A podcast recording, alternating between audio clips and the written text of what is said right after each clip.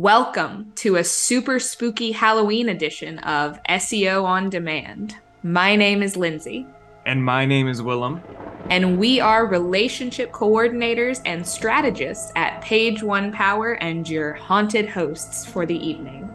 Welcome to the scariest radio play of the 21st century SEO on Demand. The best place to learn of the thrills that SEO has to offer and the haunted history you wish you could forget. You're about to experience one of the most terrifying half hours of your SEO career. As SEO specialists, keywords matter, and when someone guarantees you the most terrifying half hour of your career, it's easy to think that it is simply theatrics.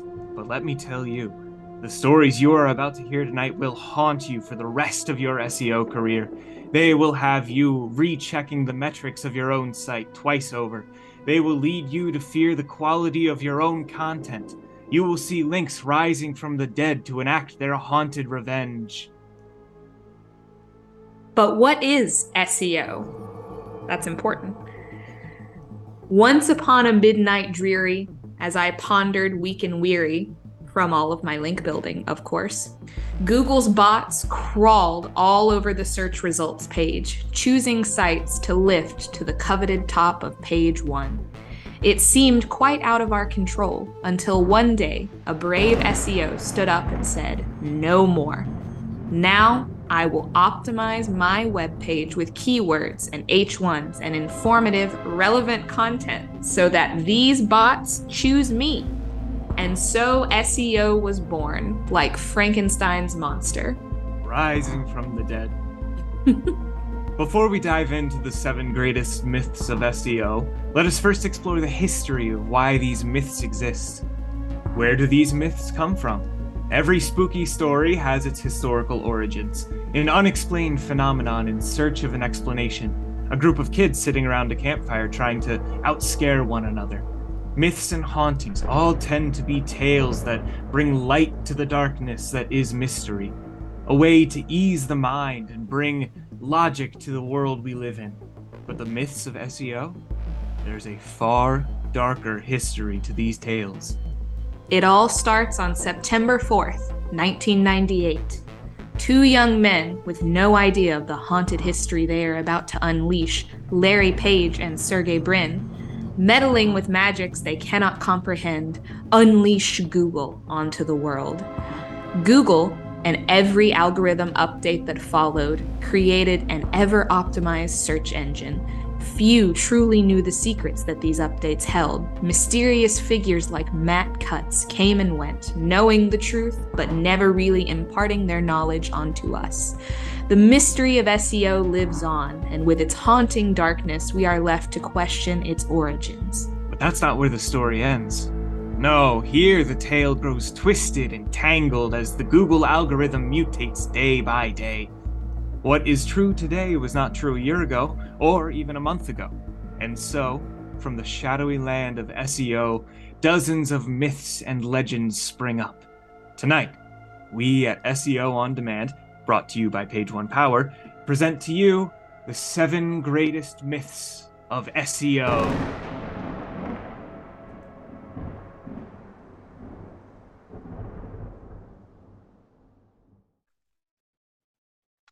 All right.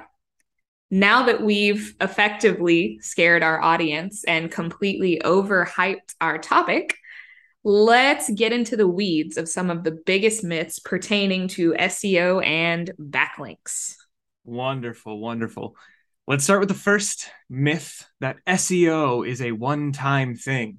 Oh, that would be wonderful. That uh, truly would make our jobs so easy. But unfortunately, no, it is not a one time thing.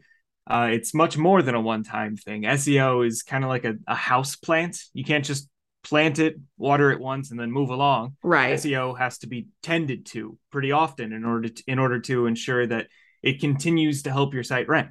In fact, the more proper and proper is a key word here. The absolutely proper SEO that you do, the better your site is going to benefit from your tending. Another issue with SEO is that it's uh, better to do it over a period of time rather than just kind of dumping a bunch of great links and keywords all at once. If you dump a ton of articles with well thought out keywords and structured SEO practices all at once, Google might even penalize you for that. So SEO is best done over a long period of time and really, unfortunately, does not have an end. it is, it's endless, it's eternal. I mm. did learn in college that you can actually drown a houseplant. Wonderful. Yeah. I, yes, you can. So don't overwater your site just like your houseplants. Exactly. And that takes us to our second super spooky myth of the evening. And this one is particularly spooky to me as a former content writer. And that's that longer content is better.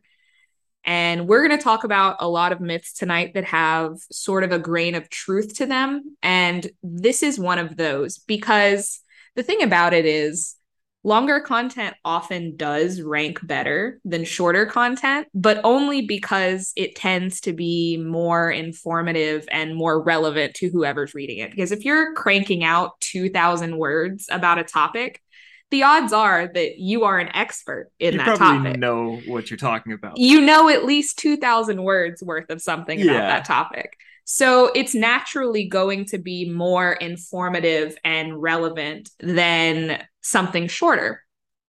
And Google has told SEOs a thousand times that word count alone is not a ranking factor. In 2021, Google's John Mueller definitively said from our point of view, the number of words on a page is not a quality factor, not a ranking factor. So just blindly adding more and more text to a page doesn't make it better. And I think that kind of says it all, honestly. I mean, if if the person from Google is specifically saying, "Hey, longer content is not better," then this might be a myth. Exactly. You know, it might. And the thing about it is you also have to think about your time spend if you're spending days upon days writing 2000 words about something and you're not an expert in it and it's not super informative and relevant then you're you're just wasting your time essentially mm-hmm. so the takeaway is uh, always weigh benefit against time spent, and longer content is only better when it's detailed and informative it's uh it's kind of like the wise words of Kevin Malone. Why waste time say lot word when few word do trick? Exactly. We should get that on a page one power t-shirt right I, now. I, I, think that might be a, a good decision. We'll send that one to the merch department. Yes. Speaking of page one power, let's mm-hmm. take a mm-hmm. quick break and let the listeners know more about who we are. Page One Power is an SEO agency specializing in sustainable link building and strategic content creation. With 11 years of experience, we build over 15,000 links each year for our clients. Since 2010, we have offered services including custom link building, white label link building, technical SEO auditing, and content marketing. Visit us at pageonepower.com for more information. Now, back to the episode. Along we go to myth number three that SEO is useless for small businesses. Completely. I oh. mean, oh. absolutely. yep, yep. SEO is, in fact, not useless for small businesses. I gasp. it might be very difficult for some, but SEO benefits all who are willing to put in the work towards it and the effort to like help it grow. Mm-hmm for small businesses, SEO could be just what you need to get the footing online amongst the tall trees of already established competitors. Small businesses rely on SEO to get initial interaction to their content, their site, their their marketing.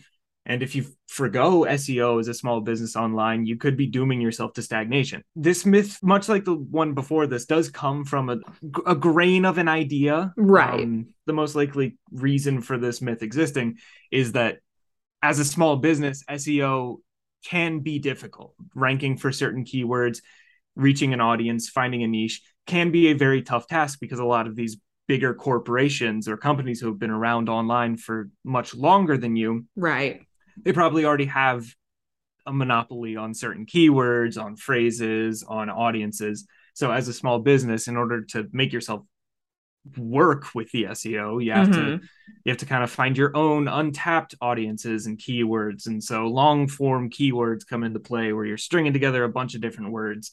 But SEO is not useless for small businesses. It's difficult, but boy oh boy, it's probably one of the most helpful things you can do to gain traction online as a small business. Right. I mean, as a as a mom and pop store, you're not going to beat out Walmart for groceries near me or anything like that. Exactly. And that takes us to number 4, our fourth scary, spooky, terrifying myth of the evening, which is quantity versus quality of links. And a huge part of building domain authority is backlinks every link out there on the internet is pumping link juice back to the site it links to. Delicious. Good soup. Yum. In the past, and even still today, many people are probably under the impression that all backlinks are created equal and that at the end of the month, the bots just count up how many backlinks you have and they add it to your ranking. And this might have been a little true, you know, like 10, 15 years ago, mm. but it is patently false today. You could have a thousand backlinks back to your site. And if they're all on kind of, you know, questionable sites, then it's not really doing much for your ranking. It might even be actively harming your ranking. One backlink on a high quality, high authority site is worth a hundred backlinks on lesser quality sites. And we've seen this like specifically with our clients at Page One Power. We've seen just a few, just 60, 50 or 60 quality links a month do crazy things for their ranking. Mm-hmm. And with the the Google algorithm update that came out just in September, right, there even seems to be more emphasis on the quality of backlinking. So it is more alive today than it than it was even in the last in the last update. Exactly. And if you have a quality backlink that is relevant to the site that it's on and is giving the reader of that article very relevant information, it's much less likely that it's going to be taken down or that anybody's going to be penalized. And if you've got this completely irrelevant backlink on some completely irrelevant site, eventually regardless of regardless of any negotiations you've made or money that's passed hands it's probably going to end up getting taken down or removed or somebody's going to get penalized in some way so it's just best to focus on quality rather than quantity mm-hmm, mm-hmm. it's also important to focus on relevancy which brings us to our next our next myth dun, dun, that dun. google that google only ranks new content I mean, that sounds right to me. I uh, yeah, of course, of course. Well, there is some truth to this, um, but probably not in the way that most SEOs would understand. Right. Uh, this myth might stem to the from the idea that up to date content ranks better with Google, which is true. Yes. Uh, the algorithm will do its best to ensure that readers are seeing articles about the oldest living person in 2022 rather than the oldest living person a decade ago in 2012. So relevancy does play a factor, but as far as your SEO and your business and your website is concerned, the idea that Google favors articles published today over ones that were published yesterday is, in fact, a myth. Google will continue to push your content if it's the best, if it's the most applicable content available for a certain search query. But if a newer page that hosts more useful content and keywords comes along, then that will be ranked higher than your page. However, this isn't due to recency, it's due to relevancy. Right. So even if you wrote the world's most informative article about Queen Elizabeth and you wrote it a year ago, there's probably an article that was written yesterday mm-hmm. that is going to rank higher than your article because they have some new and relevant information. Yep, they they have the up-to-date information that your article just doesn't have. But again, right. that's that's not due to the fact that it was published yesterday, it's due to the content that it contains. Exactly. So. And before we forget, sign up for a free 30 minute SEO consultation from our expert consultants by clicking the link in the description. They can answer questions like What keywords should I use? Do I need linkable content? And how do I compare to the competition? Those are important questions. That, and that they are. Let's get back to the episode. So, the next myth is that DA is the only factor that matters. And this is a pretty pervasive one, I find, in my day to day interactions online. You might look at a site with a domain authority of 30 and automatically assume a site with a domain authority of 40 is a better quality site and a better choice for whatever link you're trying to build. And there are a lot of situations where you'd be completely correct in thinking that. However, it's important to look at more than just the domain authority. You've also got to look at traffic as well as relevancy. Ding, ding, ding, ding. Woo, relevancy. Relevancy. We're going to say that so often, it's going to stop feeling like a word. Uh huh. If you're building a link to a site that's all about solar power, for instance, uh, a site about sustainability is a better fit for that link than a site about parenting regardless of the DA. And of course, that's within reason because we do still have standards for mm-hmm. DA, of course. Mm-hmm. A site with a lower DA might have higher traffic or be more choosy with the links they have on their site. And all of those things inform each other. And it's important to take all of them into account when you're judging whether you want to put a link on a site. All right. And that brings us to our final myth and the biggest and most important of all. And link, I dare say the spookiest. I dare say the spookiest indeed. Link building is dead. Dun dun dun dun. R.I.P. R.I.P. Link building. Rest in peace to link building, and rest rest in peace to our jobs because that is what we do. Exactly. So. Uh, in actuality, all joking aside, since I guess I shouldn't joke about the end of my career, yeah, is that link building is very much alive in a never died way, not in a zombie way. Mm-hmm. No coming back from the dead because it, it never was dead. Yes, it's definitely changed since the dawn of time, with Google updating its algorithm every day to enhance user experience. Mm-hmm, mm-hmm. And for instance, in 2020, uh, Google made changes to the way that it treats no follow attributes. They added a sponsored attribute as well as a user generated content attribute. attribute. Link builders are required to use this sponsored attribute when money changes hands to avoid penalties. Many site owners were encouraged to use the no follow attribute for sites they didn't intentionally select to link to. This attribute indicates that the site owner does not want to pump any link juice to nor take any link juice from the link in question.